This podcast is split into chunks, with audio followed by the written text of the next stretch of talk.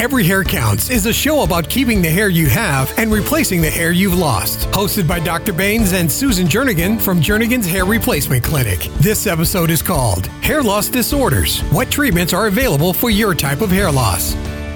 Welcome to Every Hair Counts. Back at it again. We've got our full cast and crew here. I'm Jason Kong. Thank you so much for joining us. Along with me, I have Susan Jernigan, Natasha Ochterberg, and Dr. Sujeev Baines. And today we're going to spend this session discussing different types of hair loss. And Susan, I'll start with you because once someone realizes that uh, hair loss is something that is happening to them, you know, uh, maybe anxiety hits them or even fear, but also confusion and uh, wanting to know exactly what's going on. Yes, so with hair loss, it's important to kind of know what is going on with your hair loss. What is causing your hair loss? So there's so many varieties and different terms for hair loss, alopecia being a very broad term. So there are many different types of alopecia and Dr. Baines and Natasha can explain the different terms and exactly what to listen for from your doctor and when to come and see us. Yeah, and Natasha, I want to now pivot to you here. So, you know, typically when someone comes in, then they're speaking with you and you're trying to assess if alopecia is the case here. What exactly are you looking for? What, what types of questions are you asking? What information are you trying to get from the client? So, one thing that we want from a patient is their history. What led up to causing the hair loss? Were they hospitalized with a severe illness? Did they undergo a chemical burn? Is there a genetic hair loss in their family that they're just going through? Severe weight loss, there's many, many causes of hair loss that can happen. Another thing that we want from the patient is their symptoms. They can have severe itching, burning, which can be a sign of a scarring alopecia. With hair losses, we typically classify them as scarring or non scarring. And that's one of the first needs that we have when we're going to determine a treatment of what is the best plan going forward for that particular client. Gotcha. And so, how do we then formulate that uh, that treatment plan, Dr. Baines? What's next from there? So usually. Uh, after we take a thorough history, then we do a physical examination as well. And in the physical examination, we're looking for certain patterned or non patterned hair loss, as well as the timeline of the hair loss. Um, we use a dermatoscope, which is a magnified um, scope that allows us to look at the hair follicles directly. That helps us with the diagnosis. And then, dependent upon the type of hair loss, we can then make a treatment plan. Susan, I, I think maybe when this happens, in some cases, there might be some denial, thinking that maybe this is something that is temporary and you know i'm not sure mm-hmm. what's going on here but i'm going to wait it out and see when should folks take action it's really important that you take action as soon as you are feeling uncomfortable, as soon as you are really noticing a hair loss, because the sooner we can start looking at it and treating it, the faster we can possibly prevent further loss and get some hair regrowing. That is good to know that we need to take action as soon as possible.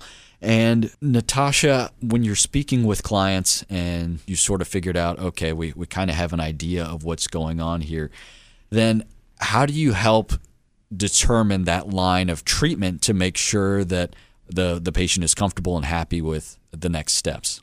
Well, one thing that we want to do when we talk to the patient is look at what they're looking to achieve.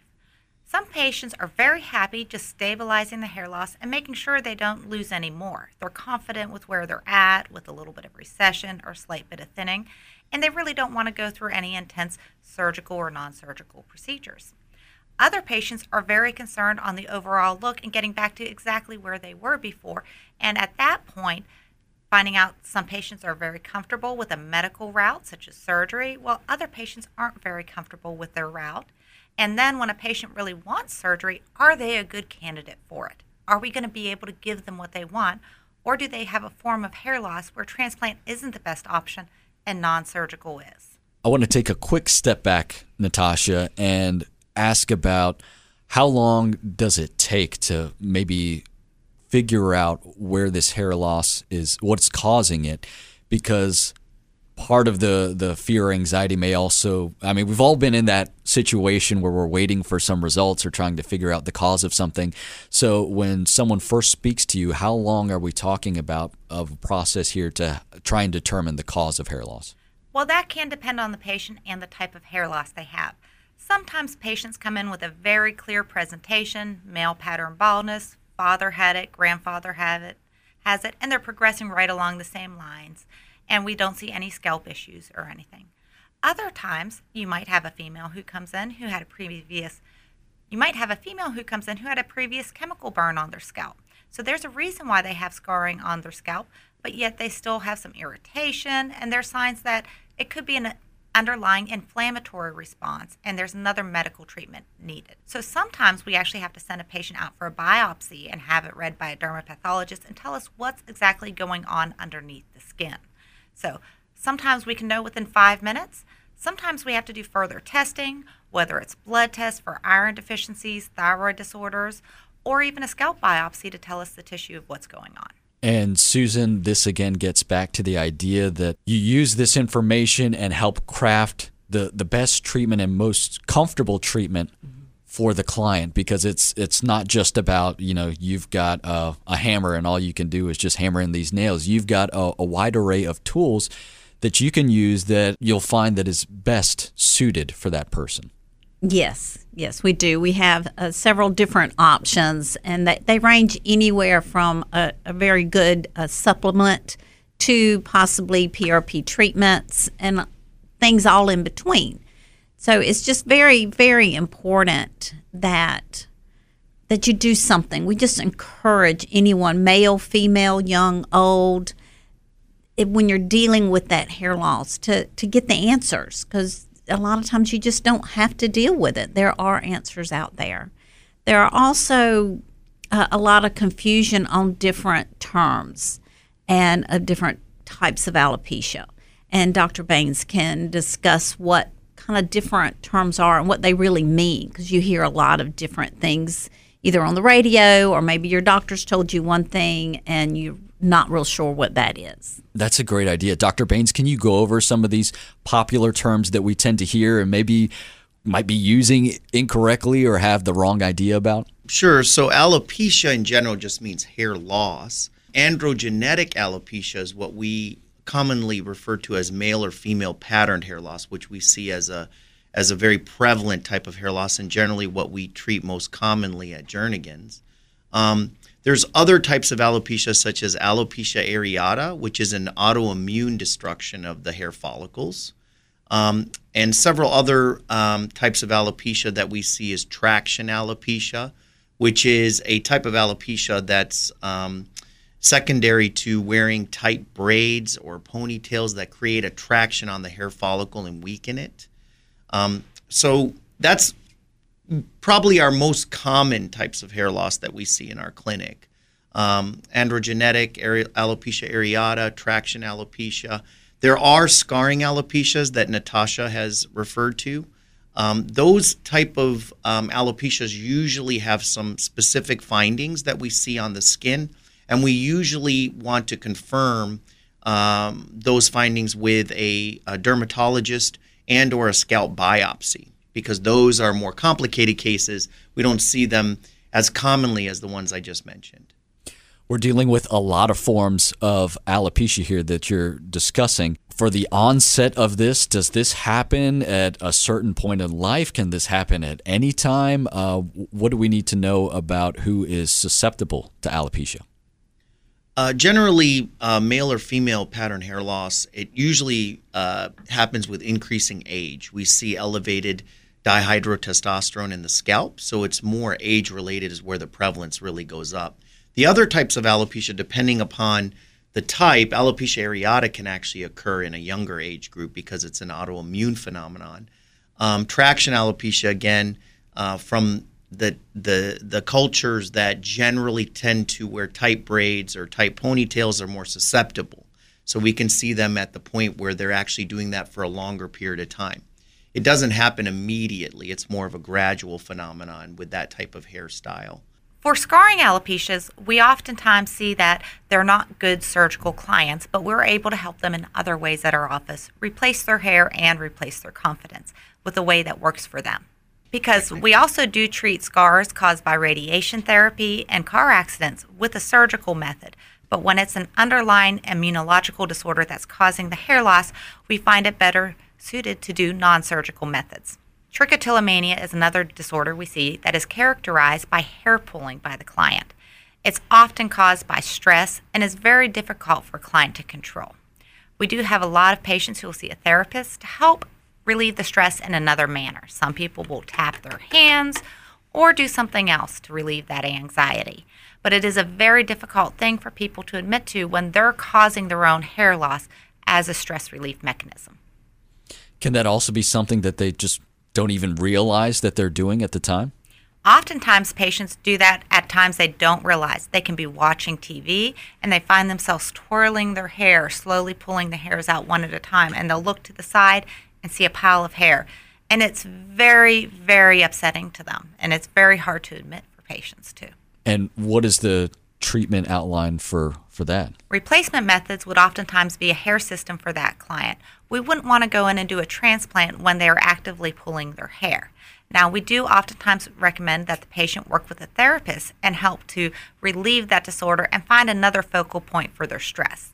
Clients who have recovered from their trichotillomania and aren't pulling are candidates for hair transplant and can have that hair permanently replaced with their own good hair. Susan, can we quickly go over some common misconceptions when it comes to types of hair loss because there's so much misinformation that is out there in this field and it, it can be hard to know what is true and what is not true well a lot of times people think that their hair loss only comes from like just their father or just their mother and that's not the case. It can come from either side and it can skip a generation. So your mom and dad could have great hair, but maybe a grandfather or grandmother or uncle or aunt does not. So it can skip down generations. Uh, typically, uh, also with with age, yes, as we age, we can we typically start seeing more hair loss. Sometimes it's a normal thing. Everyone, as they get a little older, they're going to recede a little in the temples. That's that's a natural versus a sign of there's a huge problem. But as that is continuing to thin throughout the scalp and really going further back than what would be normal, then that's a sign of hey, I'm losing my hair. I need to do something about it. Dr. Baines, for the types of hair loss that are, are might be triggered by like anemia or thyroid, weight loss, or, or COVID, can that be reversed? How does that work? So, what you're referring to is hair shedding, which we call telogen effluvium. The hair goes into a premature cycle where uh, it actually gets shed earlier than it should. Um, usually, uh, that type of uh, uh process um, is usually resolved in six months where the hair tends to grow back. It can go into a chronic state where sometimes the, the follicles will need to be stimulated by either nutrients or PRP or even minoxidil can help. So it depends on the case, but yes, it is reversible. And more so if you actually correct the inciting problem. For instance, if it's iron deficiency anemia, if you correct the anemia with iron tablets, it could help. Um, if it's a thyroid disorder, um, you know, uh, supplementation of thyroid hormone can help. Um, so those those cases are fairly frequent that we see in our clinic, and and we generally recommend that they get a full panel of blood work uh, to look at their uh, chemistries, uh, as well as a timeline of when they had their hair loss. One subject that we haven't really broached yet is uh, cancer treatment. Natasha, for folks who are, are dealing with cancer and maybe going through various forms of treatment, how does that impact hair loss? You know, that's something that uh, I, I think we're somewhat familiar with, but and how does treatment look in that regard? So, one thing to know with cancer treatments is not all chemotherapies cause hair loss. So, a lot of patients hear they're going to get chemotherapy and they rush in to get a wig or a custom hair system. And one of the first things we always tell the patients is talk to your physician and find out if that chemo is actually going to cause your hair loss. Because oftentimes patients come in and they don't even have to do anything. But for those patients that do, Hair loss is hard. That's what they see when they look in the mirror. It makes them not feel like themselves anymore. So we want to work with them to give them that look so they feel like themselves when they look in the mirror while they're going through the treatments. I know I have patients say, I see everything else. I feel this way. I don't want to look this way too. Susan, we're often sold uh, marketing lines and different ideas about hair care products, but some of these hair care products can actually damage hair follicles. What do we need to know about that? A lot that happens in hair care is more of from a stylist point of view and when we're as a female or even a male going in and getting, you know, hair color, hair straightening, a lot of those products burn and if you get too deep of a burn into the scalp from a product, then that is going to create hair loss because you're actually burning a follicle deep, so to speak. So we have to be real careful when we're asking our stylists to use chemicals on our hair. How often are we doing that? Do they are they properly trained to use chemicals on the hair in which to do that? So you want to be just really careful when you're doing that. Don't overdo it. Um, hair straightening products are a little harsher than regular coloring products, but you want to be sure you're using a really good stylist that knows what they're doing. That's wonderful advice for anyone who's you know dabbling in different types of hairstyles. You do have to make sure that you're using products properly and safely. Natasha, hormones can come into play when it comes to hair loss, a hormonal imbalance, and you know this tends to be a little bit more common in women. Can you tell us about that? As we age and start to go through menopause, our estrogen levels drop, and women times will often start noticing hair loss mm-hmm. at that point in time. So, as our hormones shift, we have a shock to our system not only can we be experiencing a regular female male pattern baldness, we can also even be experiencing some telogen effluvium with major hormonal shifts with that. Susan, we've gone over a lot of different types of hair loss so far. Where does PRP come into this? So, with PRP, we are able to use that to treat different forms of alopecia, different hair losses. Hair loss isn't just tied to just the head. Some folks also lose hair in their eyebrows. Men men can lose eyebrow hair as well as beard hair, and we're able to help with that. And Dr. Baines can tell you how. Certainly, we can use PRP along with other treatments uh, synergistically for uh, genetic related hair loss, like androgenetic alopecia. But it's actually been shown to be beneficial for other types of hair loss as well, like alopecia areata or telogen effluvium is one uh, particular uh, type of hair loss that we've used it in with some success clinically. And Dr. Baines, when it comes to PRP, this is not necessarily something that we have to wait for when we've when we've got to a point there where we're really worried. This can be something that can be ongoing and used for maintenance. That's an excellent question. Um, yes, PRP can be used even if there's only uh, a minor amount of hair loss, just to help thicken the hair you have. And Dr. Baines, I'm learning a lot of new terms today, uh, particularly alopecia totalis and alopecia universalis. What do we need to know about these two different types of alopecia? So, these are types of alopecia that are secondary to an autoimmune destruction of the hair follicles, okay, um, which is known as alopecia areata.